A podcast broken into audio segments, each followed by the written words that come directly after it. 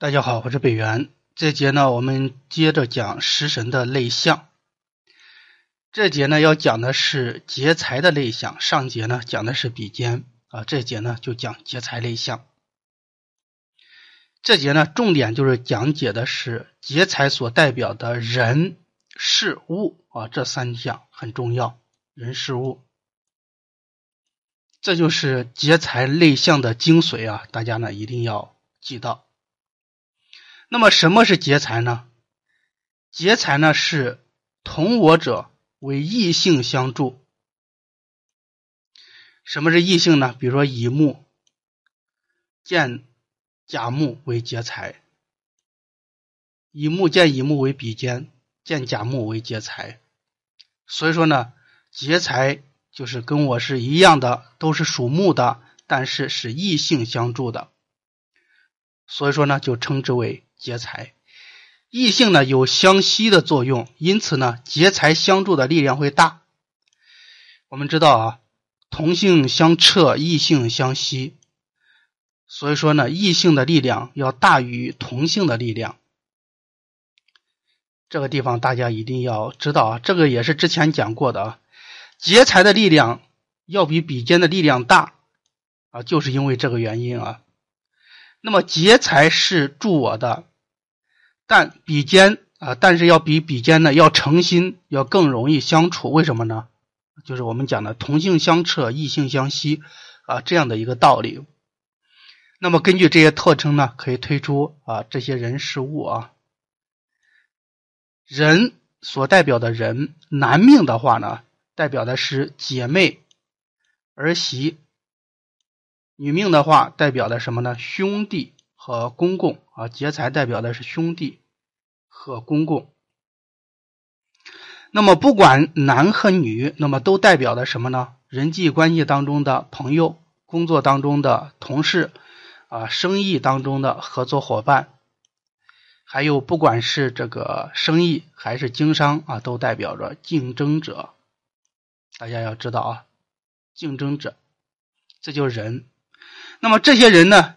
以比肩代表的人有所不同啊，这个地方大家一定要清楚啊。比肩和劫财到底有哪些不同啊？比如说，同样是朋友，比肩呢指的是一般的朋友，这个地地方大家一定要记着。比肩指的是一般的关系，不是那么好的，不是那么亲近的朋友，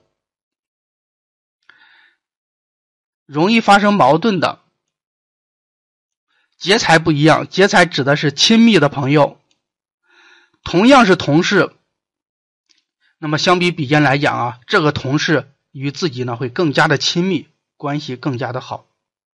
同样是朋友，与比肩相比的话呢，这个朋友呢关系更好，走得更近，更能谈得来啊。其实主要还就是说什么呢？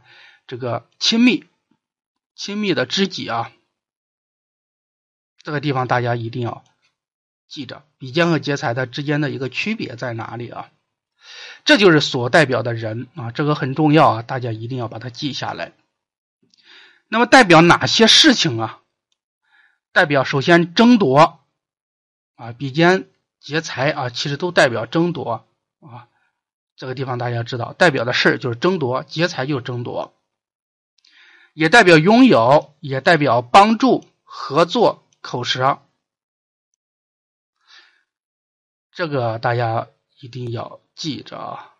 争夺，我之前有录过一个视频，我讲就是，呃，比肩劫财比较旺的人呢，那么他一般来讲，他看中你的东西的时候呢，他会直截了了当的告诉你啊，这个东西能不能给我用一下，或者能不能给我啊？其实这就是比肩劫财旺啊，那就代表是就代表争夺啊，还有就是拥有自己想拥有啊。那么比肩劫财呢，也代表帮助合作啊，这个还有口舌之争啊，这个这个事情啊，大家一定要知道啊。那么物啊，代表哪些物啊？物代表什么？钱物啊，财物等等啊。那么都代表投资。其实这个不管是比肩还是劫财，其实都代表投资，代表花费。只是比劫相。相对来讲，就是比肩和劫财对比的话呢，劫财的话呢是非花不可的一些东西，就非花钱。那比肩的话，有些时候我可花可不花，就跟我跟有些朋友交往，或者说跟有有些朋友在一起吃饭，我想买单，我可不买单，这就是比肩。